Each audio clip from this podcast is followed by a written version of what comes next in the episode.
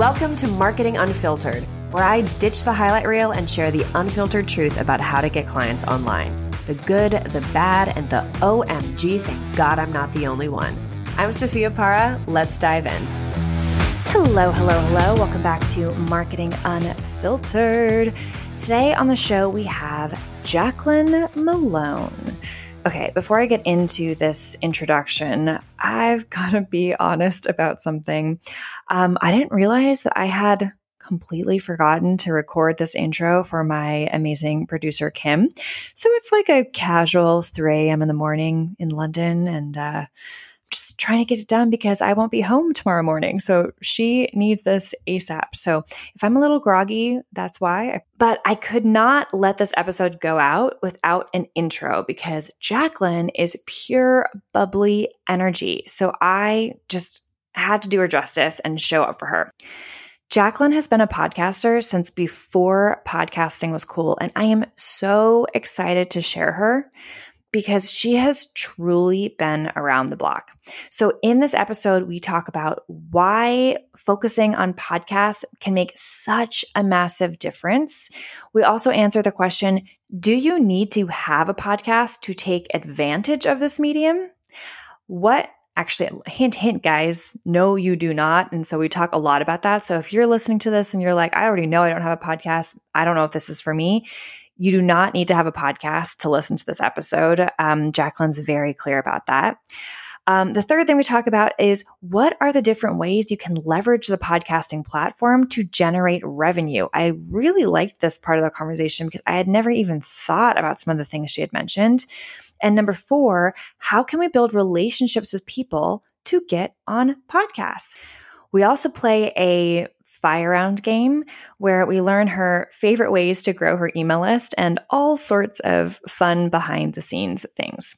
Jaclyn's also a natural storyteller and has such a bubbly energy. So I'm sure you're going to love listening to her chat about her life and business as much as I did.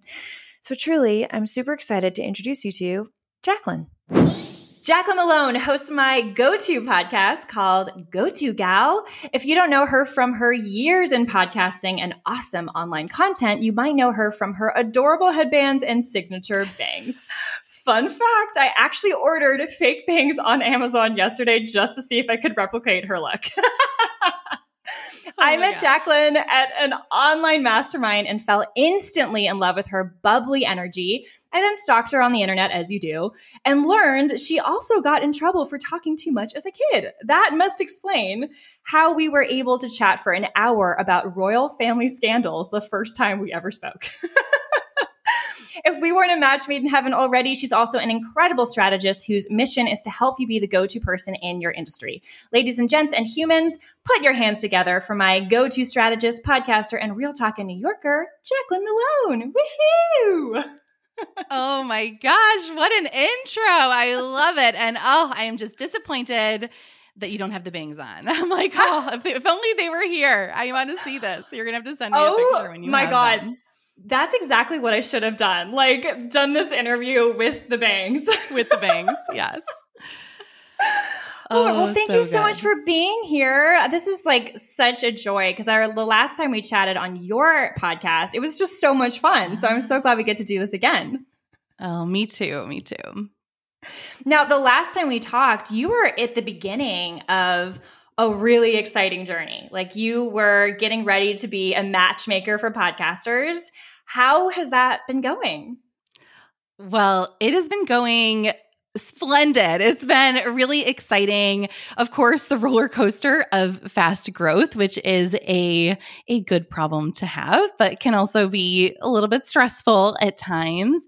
But I will say just to put things in context, I started my online business a little over seven years ago. Started my first podcast over seven years ago, which is wow. crazy. I, am basically like a grandma in the podcast space, I feel like at this point. And so a lot has changed over the last seven years, both in the business and the podcasting world and, and all of that. But a lot changed in the world with the pandemic. And I just had had, had some time to really pull back and refocus and really get to the root of what do I want to do because there was a point in the pandemic where I was really burnt out and unhappy. And I wasn't sure why, because on paper, everything was going really well. Yeah. And I realized that it was time to completely re envision what my business could look like and being not just in the podcasting world as a podcaster, but also teaching podcasting. I do, I still have a course with Farnoosh Torabi, Pays to Podcast, uh, for new podcasters. We had done a mastermind for podcasters. I have a course on, a mini course on podcast guesting. So just very entrenched in the podcasting industry and had seen this opportunity for podcasters that are not huge that are not the biggest names to get sponsorships. And and i'm seeing a shift in the industry now too where there's more opportunity for smaller shows to easily get sponsors through different platforms however if you've ever done that and you're like geez is it even worth it for this amount? It's probably not because of the way mm-hmm. those people do it. It's just it's it's so limited. It's not really leveraging the value that you bring. And what i have seen as myself as a podcaster and in the industry is okay, how do we connect podcasters of all sizes with sponsors, not just to place ads, but to create partnerships and that's where i think mm-hmm. being being a matchmaker of these partnerships where we're not just talking about you know putting a commercial on a show but really a multi-platform campaign on the podcast email social website host read ads sometimes integrated content. But how do we really collaborate? And and that's where that's something that's always been that's how my brain works is like okay how do we put the people together? Where are the opportunities? And being able to be at the center of that and creating opportunities for for podcasters to to really leverage the platform mm-hmm. they built and make money. And also with the sponsors to be able to get them in front of the exact audiences they're looking to to grow with. So it's been yeah, we could talk about the, the behind the scenes of this. So that was like okay, here's the real talk. It is friggin' scary to have a successful yes if you're starting out it's scary right? Mm-hmm. but there's also it's like you kind of have that like nothing to lose. Once you have a business especially a successful business to then make a change is terrifying. You have a team and you're used to paying yourself and your team and you're like okay how do i make this change and still be able to pay myself? And yeah and hold on to my team and potentially even pay my team more because we now need more hours is very scary to make that shift and all of the the steps involved. And you know some of it of course like I knew from the get-go with this like okay legal is really important. And I started mm-hmm. with legal which was so not how I did things the first time around right? Oh, I just like threw up that, an Instagram yeah. account. So but with, with the the type of business it is it was really important that we had the contracts and I wanted a new LLC for it and, and all of that to be really buttoned up but yeah, just super scary being like, okay, like I know I've had success with this one thing. And even mm-hmm. though you could say, oh, well, it's like you've been in the podcasting world and this is like another offer for the podcasting world. So, absolutely, my experience and connections and relationships and credibility in the industry has is what has made this be a really, you know, much easier, faster transition than it would have been if I didn't have those things but it's still something totally new. It's still a whole new business, a whole way of operating, and all new everything, all new everything yeah. on the inside. And so it's definitely been a roller coaster trying to figure that out and put those pieces together. Yeah, very quickly. Oh my gosh, that's uh, so true. Because, like, as you know, uh, I also recently made a huge shift where I shut down a successful agency and had to basically hope to God that I could figure out this new way of doing business that I thought would make me happier, yeah. right?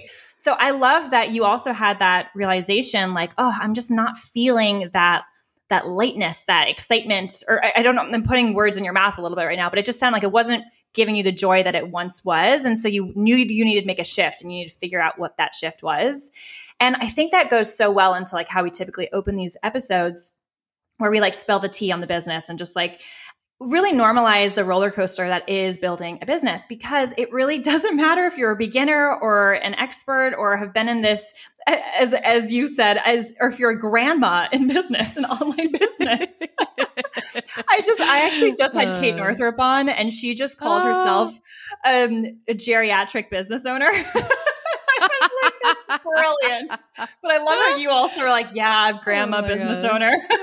grandma podcaster here. Yes. Oh, I do have a lot of grandma like qualities. so me too. It does, it does seem fitting. It does seem fitting. but I would love to like, you know, spill a tea on some behind the scenes for people so people can really see, no, like this is something that we're all, you know, going through every single day. So, first question, like if you were to go back in time, right, to day one of your business, what is something that you would tell yourself to do differently or to to do instead of something? Or like what would be the advice that you give yourself if you were just getting started based off of learning the hard way? Ooh. So going back in time it's interesting because so many of even the things that i thought were mistakes Mm-hmm. I ended up changing my mind about later. So sometimes getting distance, I will say, if you, the first, I started my podcast before I had a business, before I had made a sale. And I had a co host.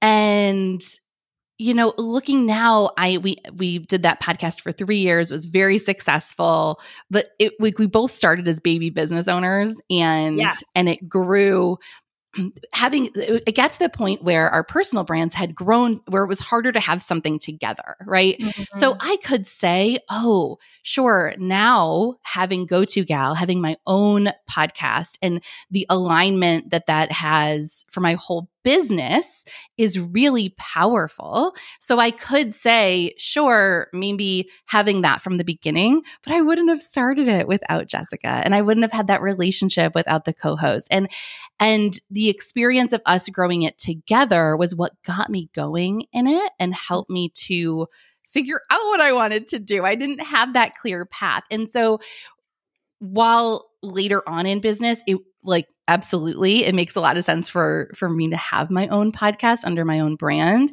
in the beginning i you know i'm i'm so happy that that journey went the way it went and at the Love time that. people would say and I still will say, if you need to pay your bills next month, the fastest way to to make money is not to start a podcast. like that's not like that's not going to be the fastest path to, to revenue. I like to be very transparent about that. But a lot of people early on would say to me, you know, you've had success in a different way. Like, don't recommend that to other people. And I really took that to heart and was like, oh, okay, like I have this responsibility to tell people, like, you know what, wait till you have success in your business first before you start a podcast. And as I zoomed out, once I got out of those first couple of years where I was saying that to people and could started connecting the dots, like, no, not at all. I I think absolutely. If you can if you have you know there's time and money associated with podcasting yeah. but all of the relationships and opportunities and everything that came out of the being able to start messy and find my voice in that period of time without having a bigger audience and like all of that. There was so much benefit to yep. starting too soon if you will that I, I changed my mind on that too. I'm like, nope, nope. I'm so glad I did it that way and all the opportunities that it brought. So I would say, you know, you want to like, okay, what would I do differently? I, you know what? I probably would have, I was afraid to be a personal brand in the beginning. I probably mm. would have really owned my own expertise sooner, which oh. sounds so obvious now with my brand being go to gal. But in the beginning, I was afraid to do that. I didn't even have jaclynmellone.com yet. and I didn't have it was there was no personal brand. I was building a business and I was like trying not to be front and center. Wow. it's so funny to look back at. And I actually have a background in personal branding too. But oh I was oh like, ooh, gosh. I don't want it to be about me as much. And I like, I would join Facebook groups and I would literally, at the time when you joined a Facebook group, it would tell all of your Facebook friends that you joined that group. And so I was joining I groups that. about business ownership. And I would immediately go into the privacy settings and delete it from my timeline because I'm like, I don't want anyone to see that I'm even doing like I was like, like you would think I was in the witness protection program. Like I was trying to be undercover about all of this. Oh, and eventually I ended up building a personal brand by accident. And and that is when I, I really saw the power of it and came around to the idea. And now that's at the core of, of everything mm-hmm. I do. But doing that sooner would yeah. have absolutely. Yes, been more helpful. Oh, I love that. I love that. That kind so that actually so nicely like leads to my next question, which is, you know, I feel like when I tell people, I, okay, let me backstory. I do a lot of public speaking. I do a lot of like group calls. I do a lot of leading conversations, leading presentations, and things like that people are always so surprised because I feel I present myself as quite confident that literally I'm having a full blown panic attack like one minute before I hit like enter. right? Like I'm just like, why do I do this? I'm not good at what I do. Like I'm just like spiraling and then I hit go and I'm like, hello, it's so nice to see everyone. Like I like people are always so surprised. So, is there anything like that for you? Like the, that people be really surprised actually brings you a lot of anxiety or causes any self doubt in your business? So I have all the anxiety and imposter syndrome and all of that. I talk a lot about mindset and and people are like, "Oh wow, like how do you know all this stuff?" I'm like because I have struggled with all of it. Yeah. And and I dove into very early on in my business. My background is in marketing, it's not in mindset. And I remember vividly when I started my business, I hired a coach and she was for, she was, she branded herself as a life and business coach. And I, I, I, this was my mindset at the time. So I think it's important to say when I hired her, I was even like, oh, like I know you're like life and business, but I don't really need the life stuff. Like we're just gonna, we're just gonna focus on the business side of things. Like I was like, mm, like this is we're just all business here, right? And within months. So when I started that first podcast in the fall of 2015, that same week that the podcast launched, I launched my first paid offer and surprise, found out I was pregnant with baby number two. oh so my gosh. I had a toddler and a fledgling business and podcast. And I am the type of person that has been blessed with waking up happy my whole life. Oh. And I truly know that that's a blessing. And it's just like in my DNA, my whole life, I've just been able to wake up happy. And oh. something about, I think, have like, I was, I didn't know at the time, but I like knew, I'm like, this has to be a boy. I'm like, I was pregnant with my son. And I think just like the hormones or something of it being a boy, I don't know, but I was miserable. first few months. And I was like, it was a surprise pregnancy, but I was very happy to be pregnant. Yeah. So it wasn't that. It just like, I literally, it was a hormone imbalance mm-hmm. of those mm. first couple of months where I was just so miserable. And I'm like, what is this? Like, who am I? It was like, I was physically sick, but I was just like mentally and like, not a good place. And yeah. I was so grateful that I had hired this life and business coach that could support me on the on the life and the mindset side of things because oh I God. so desperately needed it then. But doing something new, I was always so confident in my careers before I started my business. And I remember telling her, like almost being embarrassed of the insecurities that I was having then uh like I'm like I'm normally such a confident person. Mm. she, I'm like I'm like this isn't like me, but it was starting something new. Now here's the interesting thing. Because this is not just a beginner thing. Like I'm giving a story from the beginning, yeah. but this is something that I have gone through like what I when I look back now, when at that time where I was quote unquote such a confident person, mm-hmm. I was coasting.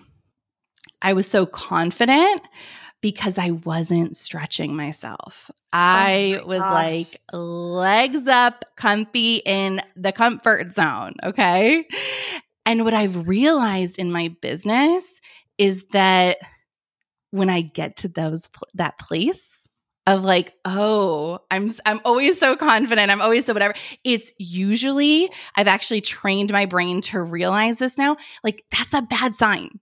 Yeah. That means I'm not stretching myself. If I can just sit back and coast for an extended period of time without having any of that imposter syndrome, self doubt, nerves come up, for me, that means I'm not stretching myself.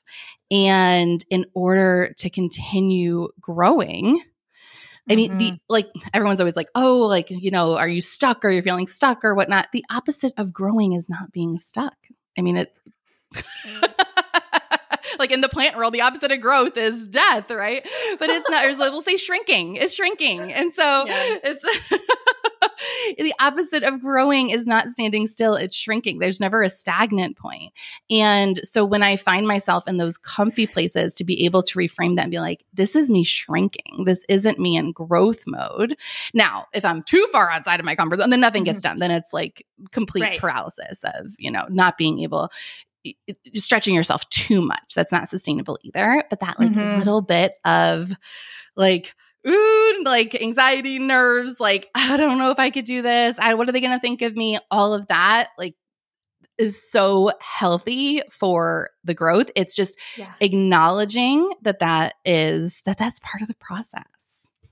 Oh, that is so good. I absolutely love that reframe. So powerful.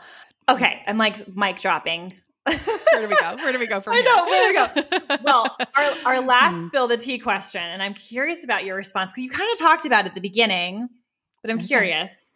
Um, is if you were to start all over again, right? Like new business, but you you know everything you know today, but you don't have an audience, you don't have a podcast, you don't have any of the things, but you know everything you know today I think I probably know the answer to this, but what would be your what, what would you do to to start making getting clients and making life changing money? What would be the first move you make to just set yourself up to be that business? Okay. Well, there's probably something you do know that I'm going to say, but I'm going to say something else that you might not know that I'm going to say. Good. I love and it. And that is so there is an assessment called mm-hmm. Wealth Dynamics. So it is $97 maybe you can find a code for it. I don't have an affiliate link. I just am obsessed with it.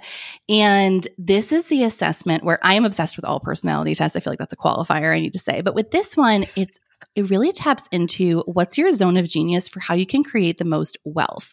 Because you mm-hmm. can look around their the square of all the different you know results on there and say well i'm good at this i'm good at this i could do this i do this well right and you might but it helps you pinpoint that area of where are you really in your zone. Mm-hmm. And when you can create a business around that zone of genius, which sometimes we take for granted and may not see other people, other mentors, other leaders in the space that have those same qualities or zone of genius as us. And so it's really easy to model our business off the success of what we see and not off of leveraging our own strengths.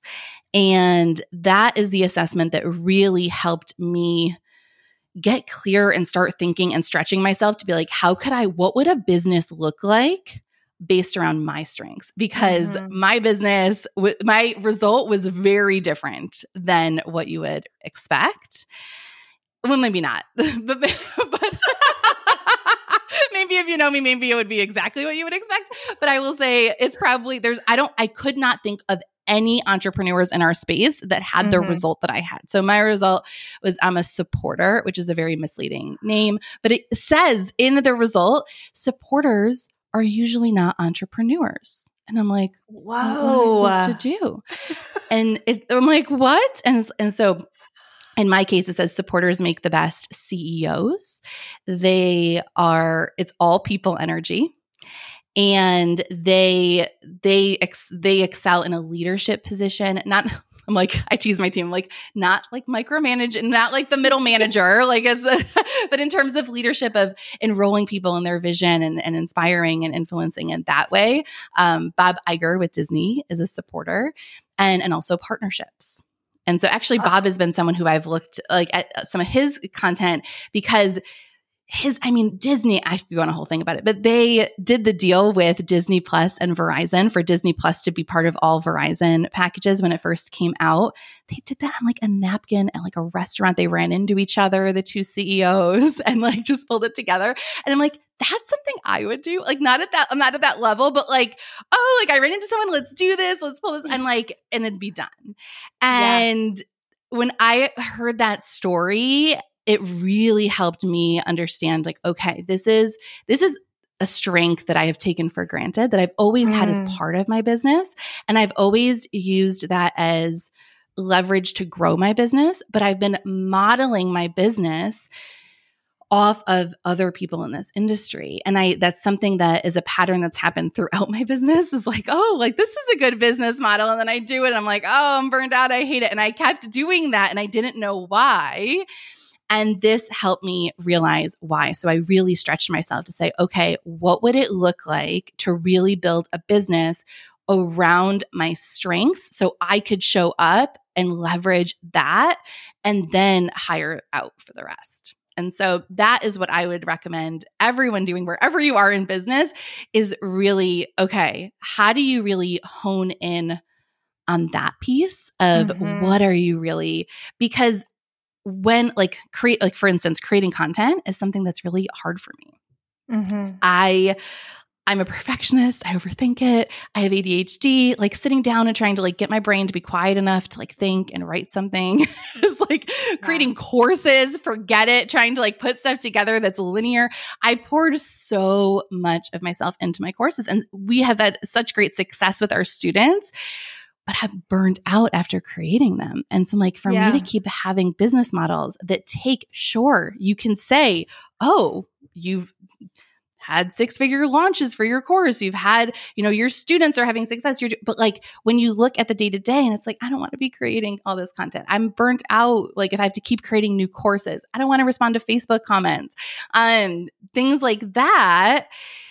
It's like, okay, I didn't I didn't think about that. Is like, okay, well, if I build this business, this is my day to day job, right? Yeah. So when you start with that end in mind of what do I actually want to be doing every day? What am I the best at doing every day? Yeah. Because when you hone in on that, that's when you have that superpower of wealth dynamics to be like, I can create the most wealth if I focus on this area because I have more energetic capacity yeah. for that. I don't get burned out as easily in that space. And I can make a bigger impact in that lane than other people. So when you channel your energy in that way, that's when you compound your results. And I do attribute so much of the fast success that we've had with our agency, Go To Gal Media, to the fact that I've really put myself in that lane. Mm, I love that. And it's interesting because the you said that like a supporter is really good at partnerships do you mean also like collaborations and all that and like re- those relationships the, that relationship yes. building Oh, yeah. it's all relationships. It's all, all relationships. Like, it's all relationships. And so when I first took the assessment, you know, I was given advice like, "Oh, like this is why you're such a great coach." But yeah. that felt so limiting to me because I'm like, "Well, okay, I love I love coaching and I still have private clients." But I'm like, the work to get the coaching clients, my shortest client, like the client that I've worked with the least amount of time right now, is three years. My longest wow. is seven. She joined that first membership, and we've been working together in different capacities since.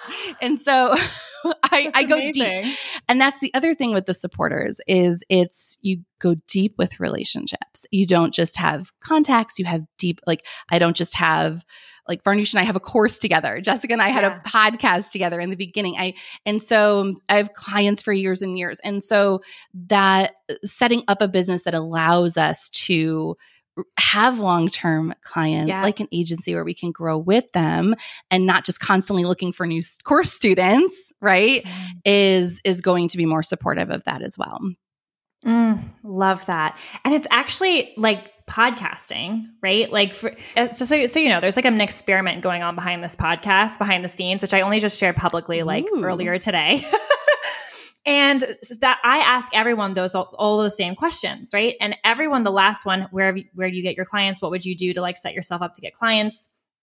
Everyone's response has something. It's everyone answers differently, but it has something to do with relationships, uh, rooted in connections and like having those relationships. And, oh, I didn't hear you. Are you muted?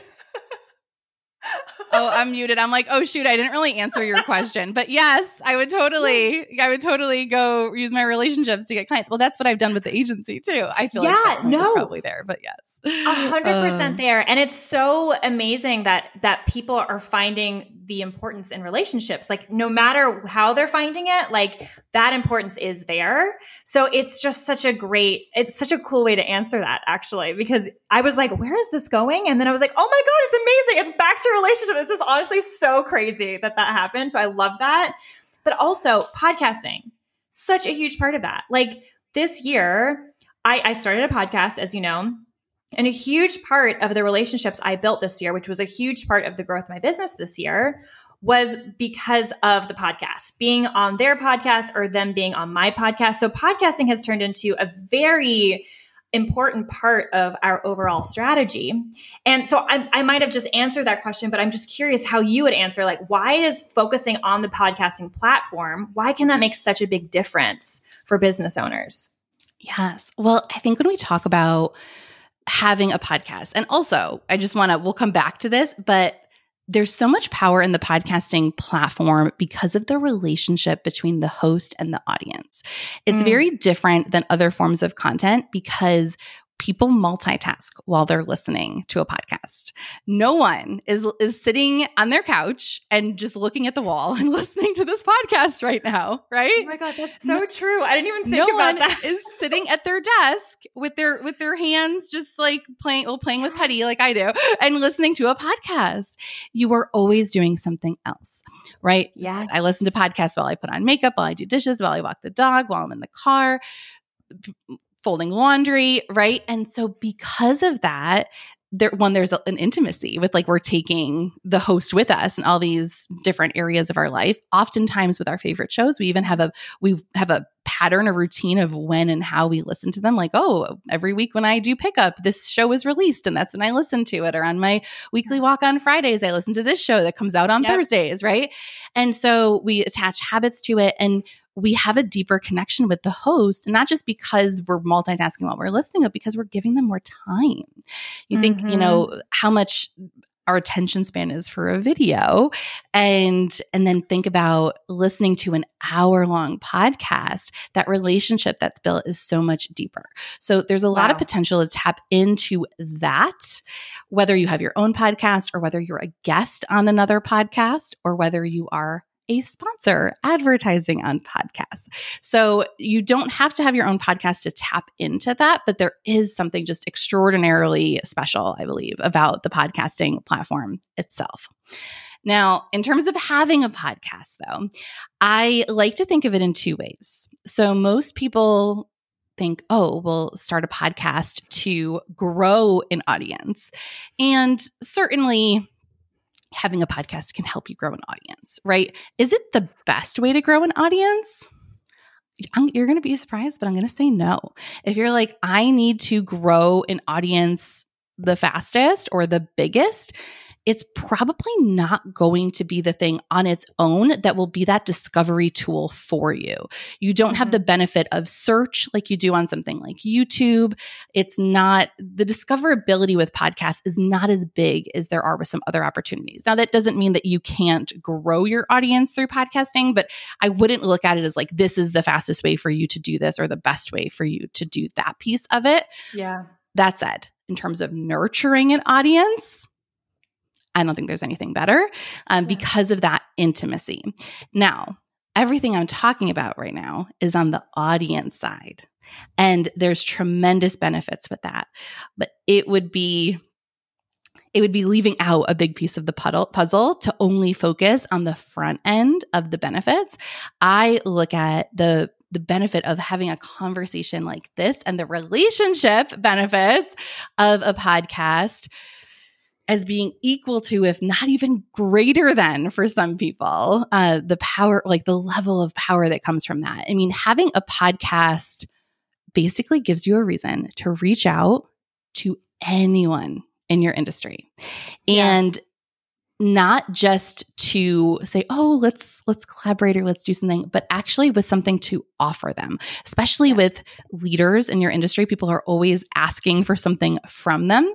When you invite someone on your show you are offering to share your platform with them. And even if you have a small podcast if it is targeted if you have a, an audience of exactly who they want to be getting in front of they will oftentimes be interested and excited to come and talk to them, to come talk to you. And also, your numbers aren't public. So there's a lot of leeway with how, you know, I mean, obviously, if, you, if you're brand new or if you have no reviews or whatever, but yeah. if, you know, if you have a, a little bit of a following, no one knows exactly how many people are listening.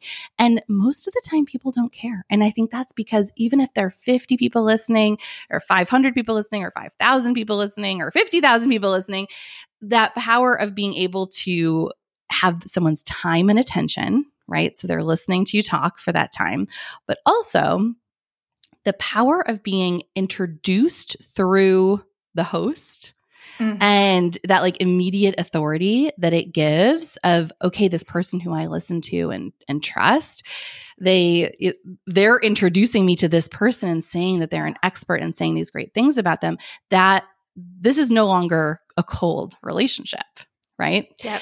so i'm talking about it through the lens of the guest but just to reassure someone that, okay, you don't have to have the biggest podcast in the world to be able to leverage your podcast as this door opener because of the benefits of being able to be on a podcast. So I look at it as the ultimate relationship builder, nurturer. It gives, I mean, how great we we met at an event. That could have been the end of it, but it's like, oh no, let's I'll have you on my show and you're launching a podcast. Great, I'll come on your show. And this gives us the ability to connect again, right? Those few minutes before or after where we're able to talk to a aside from just the actual interview. And it takes something that could have just been like a, ooh, like just a blip of a, of a meeting.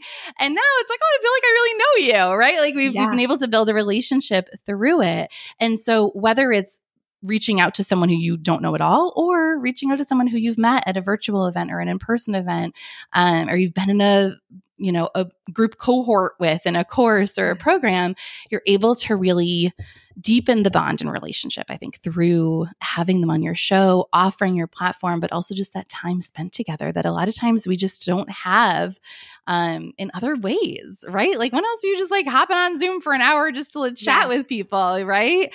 So, oh my gosh, 100%. There's so much power to this. Yeah. And it's, I so agree. Like, I don't think having a podcast has necessarily like grown my audience by insane numbers, but the, like, the quality of my relationship with my audience is so much deeper after just a few months. But I do yeah. think, and I'm curious if you agree with this, getting on other people's podcasts has definitely grown my audience. But it's again, it's not like it's like thousands of people in a day, but the number of people that come in are so warm and so ready to work with me that it's like just a much higher quality audience that since really Absolutely. focusing on pitching and being on other podcasts. Yes. Yes, yes, yes. One, I would say whenever you're looking to, if, if you're looking to grow your Instagram account, you don't start a blog, right? so if you, if, and like if so the fastest way to grow a platform is on the platform. If you want to grow yeah. your TikTok, don't go posting Instagram stories, right? Like go on TikTok. And so on yes, you can post on Instagram about your podcast, but getting someone off of that plat- getting someone off of that Instagram platform when they're just in scroll mode to go listen to a podcast, especially one that they're not familiar with, is a really big ask. Mm-hmm. However, if they hear you on another podcast or they hear another podcast talking, promoting your podcast, right? You're much more likely to get that person because they're already a podcast listener. They're already on that platform. They either have someone refer you. And so that kind of sparks their interest more, or they or they've heard a whole long conversation with you and they feel that connection with you. And absolutely, this isn't the same the quality of leads that come from and this is where podcast advertising i think has really taken off too because the quality yeah. of leads that are coming from the podcast platform are so much higher. I'm like, you can't compare Facebook ads to, or even just doing a video on Facebook to a podcast interview or a podcast ad because the amount of time that they're spending with you, that relationship, all of those things makes it a, a, far warmer lead than just like, oh, I've saw three seconds of you, right? If someone heard a whole interview, yeah. they feel like they know you, right? Or if they see a random ad from someone or then they hear a podcast host say, go listen to this podcast, the weight that that carries is so much, yeah, mm. so much more powerful. Yeah. Now, I might ask a really stupid question right now. go for it. No you, stupid questions. You, you have mentioned having a podcast, being on a podcast, and sponsorships. And in my brain, I just hear sponsorships and I automatically think like like Hello Fresh, right? Like sponsoring a podcast. Like is this something that like smaller businesses like or even just like someone like me with a membership like could i sponsor a podcast like is that is that something that people do so listen my clients for this agency are all in the online marketing industry. Wow. And most of them have podcasts.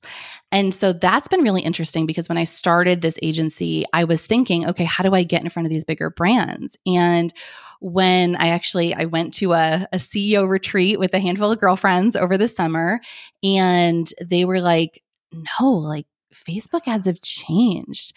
Course creators, agency owners, people like us that have relied on Facebook ads that have spent sometimes six figures on Facebook ads in a year, right, are reevaluating that strategy because they're not working the way that they used to. So we're mm-hmm. looking for mm. other ways to get in front of targeted audiences. And so this has been really exciting because, well, and this is also where I give, I think before we started recording, I described our agency to a real estate company. And and I used to actually work in commercial real estate. So I guess my brain just thinks I helped my dad start his real estate business back in 2004. But I'm like, we're like a real estate company where we can we can sell your house and we can help you find another. And when you think about it, it's like you're representing a, a, seller and then you're representing a buyer, right? And in our agency, we do that. We represent both mm-hmm. the sponsors as well as the podcasters because a lot of times they're the same person. and so it's like, oh, I have, so it's, it's very natural. And that, oh, like we have one client where we started, she was a podcaster, we brought her a sponsor. Then she was like, oh, like, uh, you know, we started talking about her doing sponsorship. So then we're working with her in that capacity. So we're working on both sides of it. And there may be other opportunities there as well. And so, we and that's where the relationships come into right? Of like okay yeah. we're building relationships with these podcasters. So to answer your question yes. Businesses i mean I, again i would say in order for to work with our agency and i but i say this as this is what i would recommend to anyone. This is my you know don't this is if you don't have a proven offer if you don't have a proven funnel like this let's not experiment with that right? Mm. get that get that down first because you you want there to be limited variables.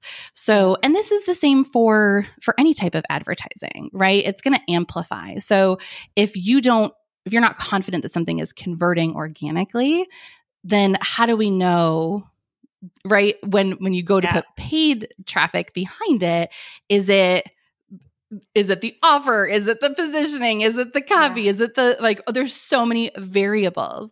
So we want there to be as few variables as possible. But yes what we do is we're working with course creators agency owners and podcasters. And sometimes we're doing ads just for a podcast. Um, I will say I don't like sending traffic directly to a podcast if we're doing paid ads because there's no way to track it. So we'll mm-hmm. usually have a mm-hmm. landing page, even if the ad is for the podcast itself. Um, but we know that there's going to be always people that are just going to go listen to the podcast and not go to that landing page. But we do all different types of ads. So usually, so always host read in some capacity because I want to tap into that relationship between the host and the audience, I don't recommend doing commercial ads for a for a host or for a sponsor. Cuz as a podcaster, it's such a pattern interrupt for your audience to just play a commercial.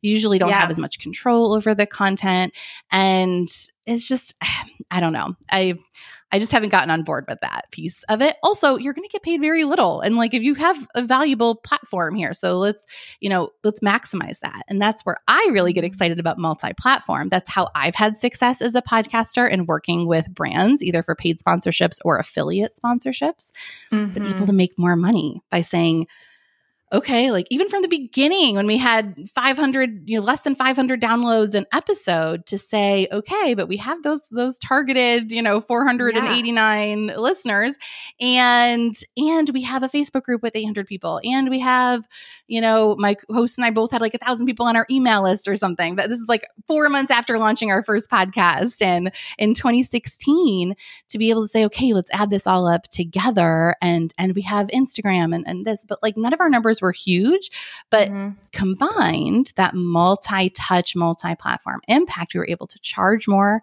and able to get the sponsor better results. And so that's like, that was the beginning of it. It was, I've seen that now over time as a podcaster of how well that's worked. And that's really how we structure things too. So, yes, absolutely. If you are, a podcaster or if you're not a podcaster, you can be you do not have to be HelloFresh or Squarespace or MailChimp to be a podcast sponsor anymore. Um, absolutely. You can you can dive in. But again, I would just say to want to get more creative with how you structure things and not just place a commercial on people's podcasts because yeah. I wouldn't expect that to convert very high. Yeah. Oh, good. Really good advice. Before we get to our game, because I, I have another one more question. I know that a lot of people listening are probably like, oh my gosh, I love this. I probably want to hire Jaclyn. But let's just say they're like, oh, I can't hire Jaclyn right now. I have to start by myself and then hire Jaclyn later. Is there a way that people can get started building these relationships with podcast hosts so that they might want to pitch to to either have them on their podcast or be on theirs like is there like a beginning process to kind of nurture that relationship or do you just recommend like make a dream list believe in your value and make a pitch so to be a podcast guest yeah let's start there yeah. Let's start there. So to be a podcast guest, yes, start with. So I'll give some advice and I'll also make a plug, but it's a very inexpensive plug. So I feel like it's okay. So my, I do have a, I sell templates. It's $27. It's the podcast guest plug and pitch system. And I wrote from the perspective of a podcast host, like this is how you pitch mm. me. Like this is, like this is what works. I get, I get like 10 pitches a day for the podcast. Like this is how you actually pitch. And so so we were we put that together in different brand voices and all of that. And I include in there a strategy for how to pitch. I also include a bonus, which is what I really like to it's the thing I'd really like to sell, but nobody would buy it on its own. But it's always the thing that I get like responses on, which is the invisible pitch method, which is surprise, all about relationships. Uh, so you get that in there too. But the advice I give in this strategy and I, I, make a joke about it a little bit because it's it's always it's what is the easiest but it feels the hardest is start with who you know right yeah. who do you know who has a podcast like why not ask them if you could be on their podcast or pitch them right then think about who do you know who has been on a podcast I yeah. know you have friends, contacts in this industry who have been guests. Maybe they can introduce you to the host of that show if it's a fit, right? So start there. You are never, people sometimes think, oh, I have to be this level of success or this where in my business. When I did my first ever podcast interview, I didn't have a business. I had made no money. I didn't even have an offer. So it's not even like, oh, I didn't sell my offer. I didn't even have an offer. um, I didn't have a website. Literally, all I had was an Instagram account that I had only had for five weeks. This is wow. this is this was the first week of August of 2015 that I did my first podcast interview. And so this is how it came about. One, it was a relationship. I was in a, a, membership and and someone else in the membership had started a podcast and she had saw what I was doing and invited me to be a guest. Now, she invited me to be a guest on her show as an Instagram expert. I had only had my Instagram account oh my God. for 5 weeks. I was not marketing myself as an Instagram expert. Wow. And I only had a thousand followers. Now, the story was, though, that I was able to grow that account from zero to a thousand in a month. Yeah. And so it's not the this person has the most followers. It's like, okay, you did that in a month. Yes. How? Right? That's yeah. compelling. With you, you have none of these other things. Like, what did you do? Right? Yeah. And so you just need a good story. You don't need mm-hmm. to have mm-hmm. any of those other things. You just have to have a good story to tell, whether it's from your own experience or client experience, but really like, yeah, take the time to think to think about okay, what could I share, and then who do you know that knows someone, and and get started there. That is brilliant advice and something that like I try to communicate as often as possible because this is where I, I, see a lot of people holding themselves back. They like feel like they have to know all the things before they can pitch to be an expert on something or just to pitch to be on a podcast, right? And I'm like, no, you're deciding your story, a story that you feel like you can stand behind and that is all true, etc. And you're pitching mm-hmm. the story. like, like you don't need to claim to be the expert to know all the things about the thing that you're talking about, right? You're talking exactly. you know about this thing. And that right there, I feel like if people truly embrace that, you could get we all know something. We all have a story about something if you truly just like could understand that that's what you're pitching, you could be pitching as soon as you finish with this podcast. like you could get going. I love yep. that. And also starting with who you know, love, love, love, love. Okay, that was freaking awesome. I absolutely want to do our fire round, right? Because I just want, as we're getting started with 2023, I'm starting to give people like a goodie bag of things to try this year. So our lightning round is really about that, right? Your favorite things that you've tried and and what you would recommend to people. So with that in mind, are you ready to, to do some fire? Hey, so glad you're loving this episode. I want to interrupt for five quick seconds to tell you about 12 strategies to help you find and convert your next client on social media.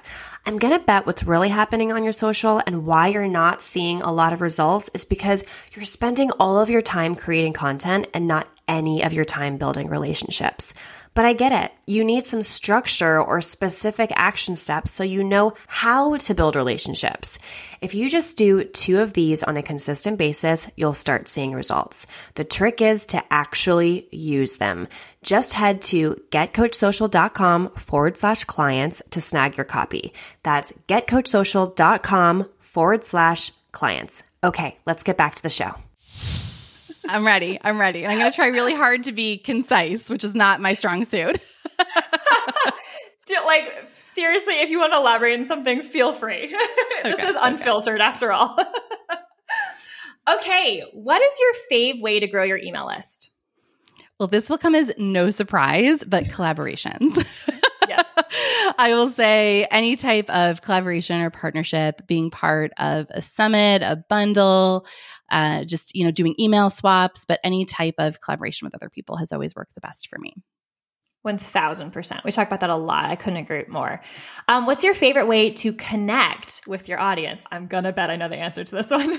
Definitely the podcast oh i'm like oh yes i've tried other things but like the podcast is the one thing i've been consistent with all this time yeah enough said because like I, I, that's my experience too. Like ever since starting a podcast, I get way more DMs.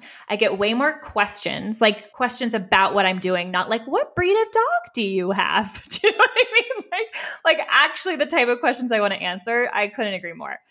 Um, what's something new that you've tried in your business in 2022 that you'll be taking into 2023 with you? So I'm like everything's new, but eh, but it's also not right. Like it's I'm like my whole business is new, so we're definitely going to take this new business model into 2022. Oh, you know, one thing that I plan on doing this year that is very meta, but you know I'm excited about was seeing the success that our clients are having doing podcast ads. I'm like, we should do podcast ads, right? Like we've we've yeah. been able to grow organically thus far. We still like we're we still don't have a website up live. Hopefully by the time this goes live, we will. But even if we don't, it's okay. But that is something definitely on my radar this year that we could be growing our agency through doing podcast ads ourselves. Yeah, you've actually inspired me to think about that too. Like as we're talking, I'm like, why don't I do that? Like, why aren't I thinking about that? Or and and even just like you know, ads on my podcast, but also just thinking about how to get in front of other audiences outside of being a guest, like sponsorship and all those things. Like, there's, I just hadn't thought about it that way before. So I might get more creative about how I'm getting in front of these people thanks to you. So thank you for that. Yes, you're welcome. if you were to start all over again, who would be your first hire and why? So my first hire was a virtual assistant. And I will say I hired earlier than most people probably would suggest that you hire because I really needed the help. I was I was pregnant. I I had a hormonal. toddler. I hormonal. I was like I was throwing up every day and and I have ADHD. I didn't know then that I had ADHD, but. I, so I really mm. struggled with a lot of the details of my business. And so I really needed help with that stuff. I will say though, and this is, this is a true story. I, when I first hired someone, I hired her for like, tw- I did like a 20 hour package. And I think after two months, she'd only worked like two hours and that was all on me like i just like i hired her but i like didn't know how to oh, like give her stuff to do and and so and like that was a big struggle. It's like well like how do i like explain this? Or how do i like i didn't know how to get stuff off my plate. Yeah. And so i will say what i really probably needed then was more of an obm that someone that could understand like have a level of understanding of how to take things off my plate or the yes. questions to ask to be able to manage up a little bit more and and help me through that first process of figuring that out because that was really challenging. If you're really good at being like, you need to do exactly this, and here's the process, and da da da, da like great, but I wasn't. And so hiring someone that needed me to explain things at that level made it yeah. feel impossible to actually delegate.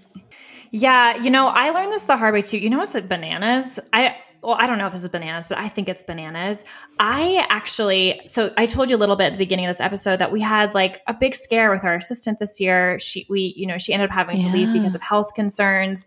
And I was kind of caught in this place where, P.S., I had built some kind of Frankenstein role that made no sense whatsoever. I was giving her all kinds of tasks that like probably shouldn't have all been given to the same person. And it's really just because like she was there at the beginning and she kind of grew with us. And she, it was just not an ideal hiring situation, but I wasn't aware of that because she was always around. So I didn't, I wasn't forced to look at it. Right. Mm-hmm. She left. I was forced to look at it. And because she was so freaking awesome at what she did, she was a VA, great VA, but a VA. And I didn't realize I actually needed an OBM. I had never hired an OBM before, even though that is really what I needed. So when she left, I had to look at a lot of the stuff, be terrified at what I had created, and hire an OBM. And you're so right. I have I'm learning this now. The a VA is waiting for you to tell them what to do, right? Like like and an OBM is looking at what you need to tell them what to do and saying this is what I should be doing. And I was like, so mind blown on the first day that the OBM was there. And she, I was like, oh my God, I'm so stressed. How, how am I going to come up this to do list? And she's like, I've made my to do list. I'm like, I'm sorry. and it's so fascinating. Like just these little yeah. things that we don't really know, we don't realize can make such a big difference on how you operate. So I love this question because I think people often assume that their first hire should be something like a social media manager. And there might be someone out there who should hire a social media manager, but so often, like, you know, I even as a social media expert, I didn't get clients off of social media. I was getting clients off through relationships. So really, I didn't need a social media manager first. I needed someone to kind of help me like manage all of that and make sure I was doing that work because that was what was getting clients quickly. So, anyways, that's why I asked that question because I'm like, people don't always know what they don't know, that's and so, so I, such a good I question. so agree with you. Yeah. And then my last question before we ask our questions from the audience is I already asked you if there was something new that you tried in your business in 2022 that you're taking into 2023. Is there something that you tried that was like a flop or that you're like, uh, that didn't work. That's not coming with me. It doesn't have to be 2022 necessarily, but. So Oh, there's been a lot of things that I tried that were flops. totally. you know, for me, I've had a lot of success with live launching over the mm-hmm. years, but it just burns me out so much. So even though it works, we're and with with having the business model that we have, that's not something that's on my radar to do at all.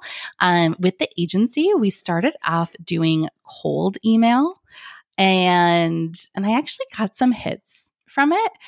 Wow. But it was going very slow and and it was funny because I started this whole business because I'm like, oh, relationships. And then I think I was af- I think I was afraid to actually reach out to people that I know. That's why I'm like, it's the easiest thing, but it's the hardest thing, right? Yeah. And I so that.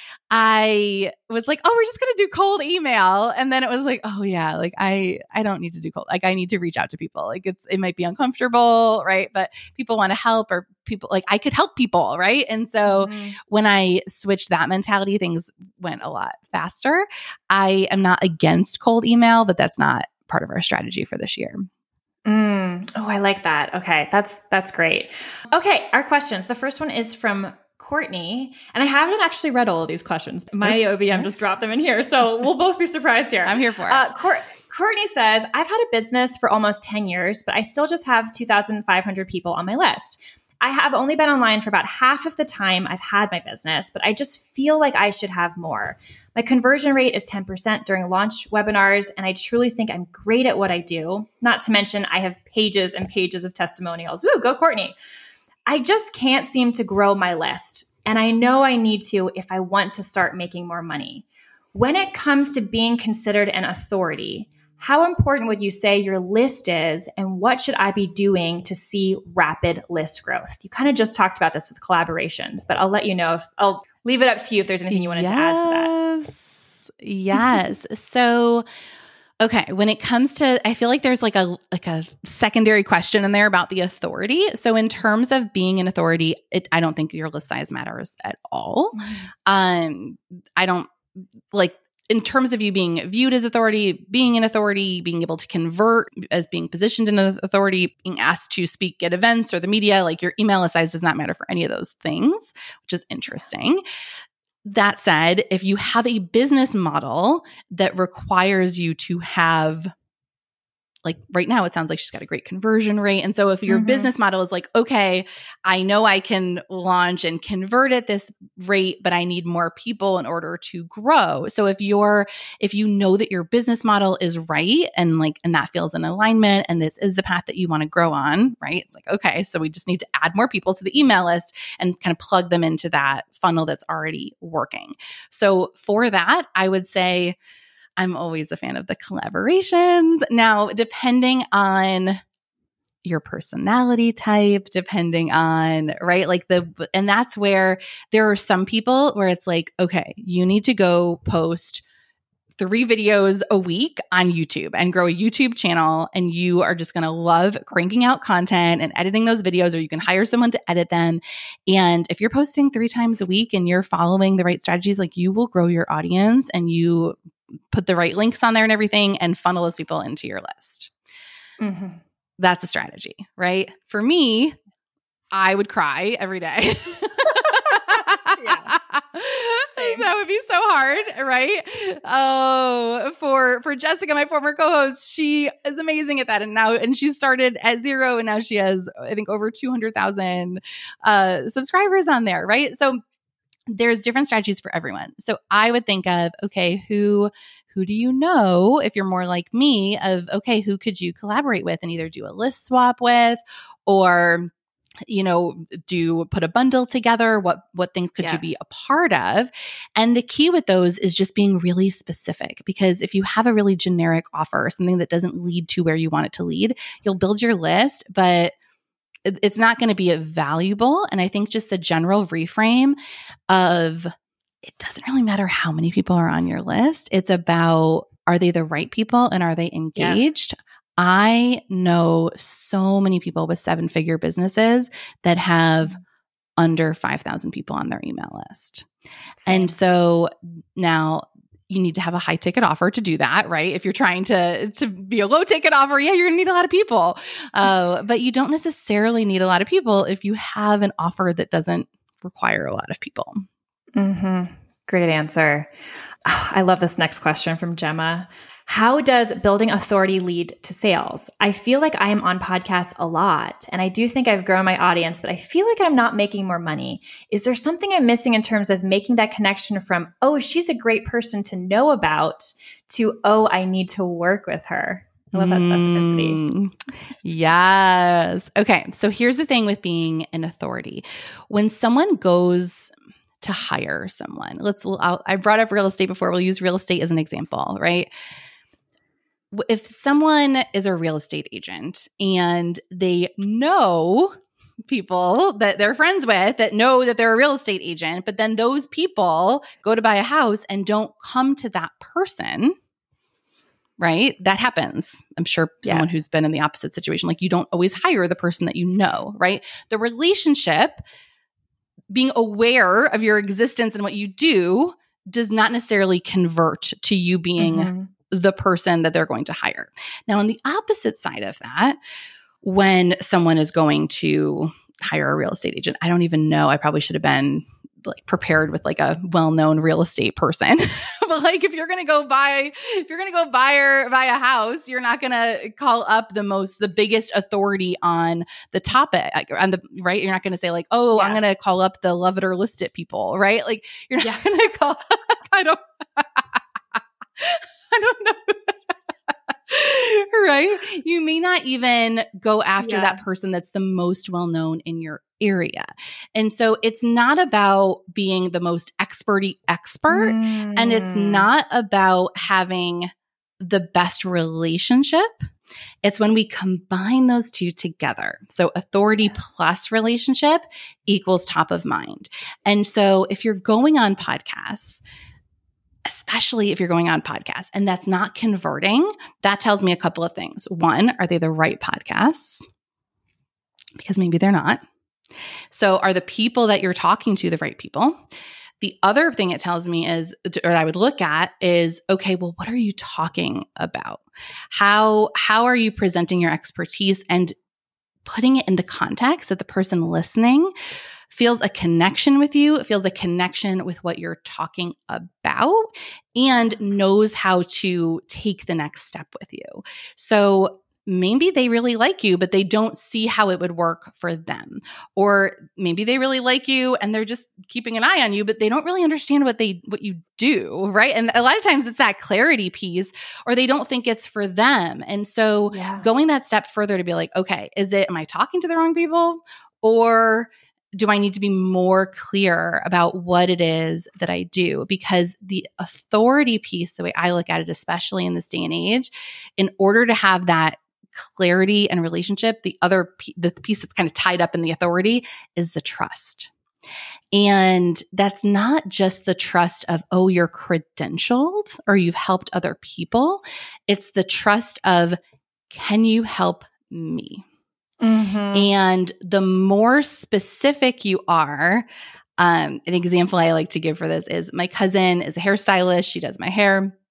And so we're, and we talk a lot about her business, my business while we're doing hair and just in general. And one time she brought up Instagram and I was like, oh, I know these, you know, a few different people, courses or, you know, consultants that could help you. And so I'm like, let me know if you want any referrals or whatever.